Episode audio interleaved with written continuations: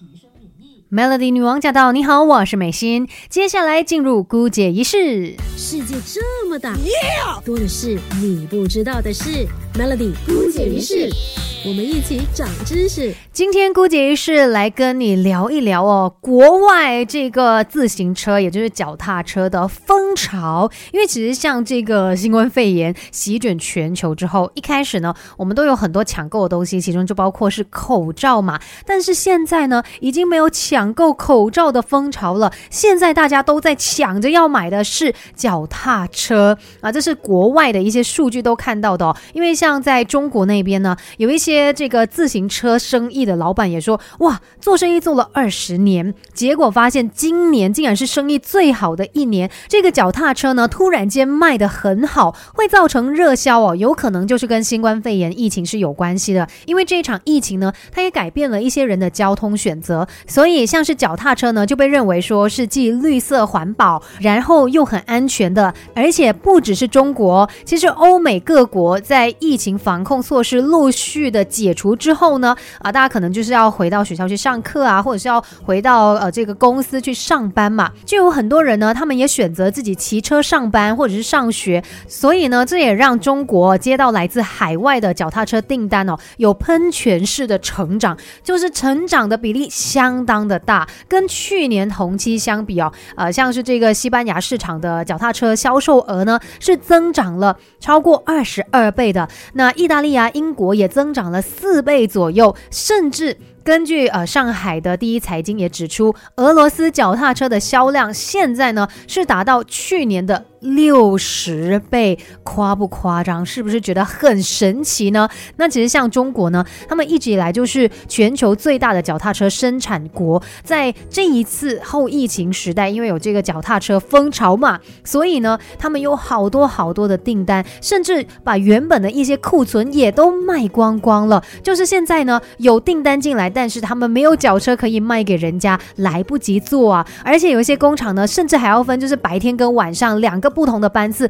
不间断的不断在生产这一些脚踏车。但是就不确定说，哎，现在的这个需求，它会不会只是一种暂时性的？就因为这个新冠肺炎疫情的关系嘛，所以大家突然间都需要用到脚踏车，可能在之后又会恢复到我们以往的那一种交通模式。不过，其实说到骑自行车这件事情啊，在欧美。很多国家在一早的时候也不断的是在鼓吹了，但是呢，因为疫情的延烧啊，就加快了这股环保趋势。尤其像有一些研究，也就呃指出说，这个空气污染啊，跟新冠肺炎的死亡率是有关的。所以很多国家呢，他们也就开始限制车流量哦，来降低污染的。那尤其像是在欧洲的很多城市，他们陆续解封之后呢，民众需要重新回到工作岗位嘛，那脚踏车就扮演了非常。重要的角色，因为呃，如果你希望这个经济再次的运转，然后避免继续的衰退下去的话，那当然大家就要回到工作岗位上面。但是呢，因为必须要落实社交距离嘛，那你就不能够全面的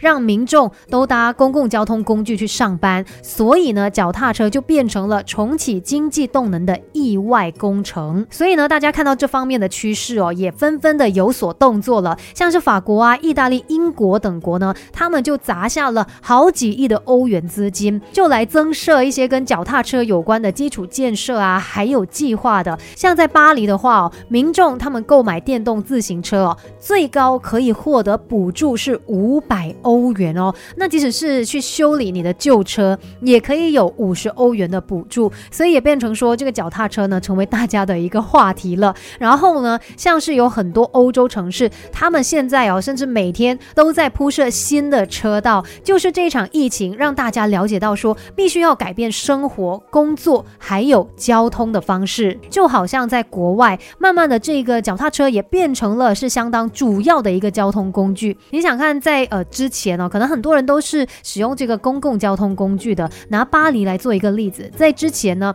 每天是大约有一千万人，他们会挤在公共交通工具里面。但现在疫情的关系，我们怎么可以这样子来挤呢？一定要有社交距离嘛。那大家避免乘搭这个公共交通工具，而城市呢，可能也容纳不了更多的车辆，那脚踏车就变成了再自然不过的一个选择，而且也可以说是最好的一个选择。像英国呢，他们在六月份的时候也撤资了二点点五亿英镑，就是要用来规划更多的脚踏车用路空间啊，或者是扩宽这个人行道啊，然后还有用来打造脚踏车的专用道。那听起来哦，骑脚踏车在这个时候有很多的好处嘛，但它还是有一些未知数的，也包括就是说，呃，现在哦，可能有更多的骑士啊，或者是行人他们被撞到。另外呢，停车也是一大问题啊，可能没有可以停放这个脚踏车的一些空间哦，所以这些呢都是需要这个基本建设慢慢去跟进的部分。然后也希望呢，我们马来西亚也可以注重这方面的一个发展啊，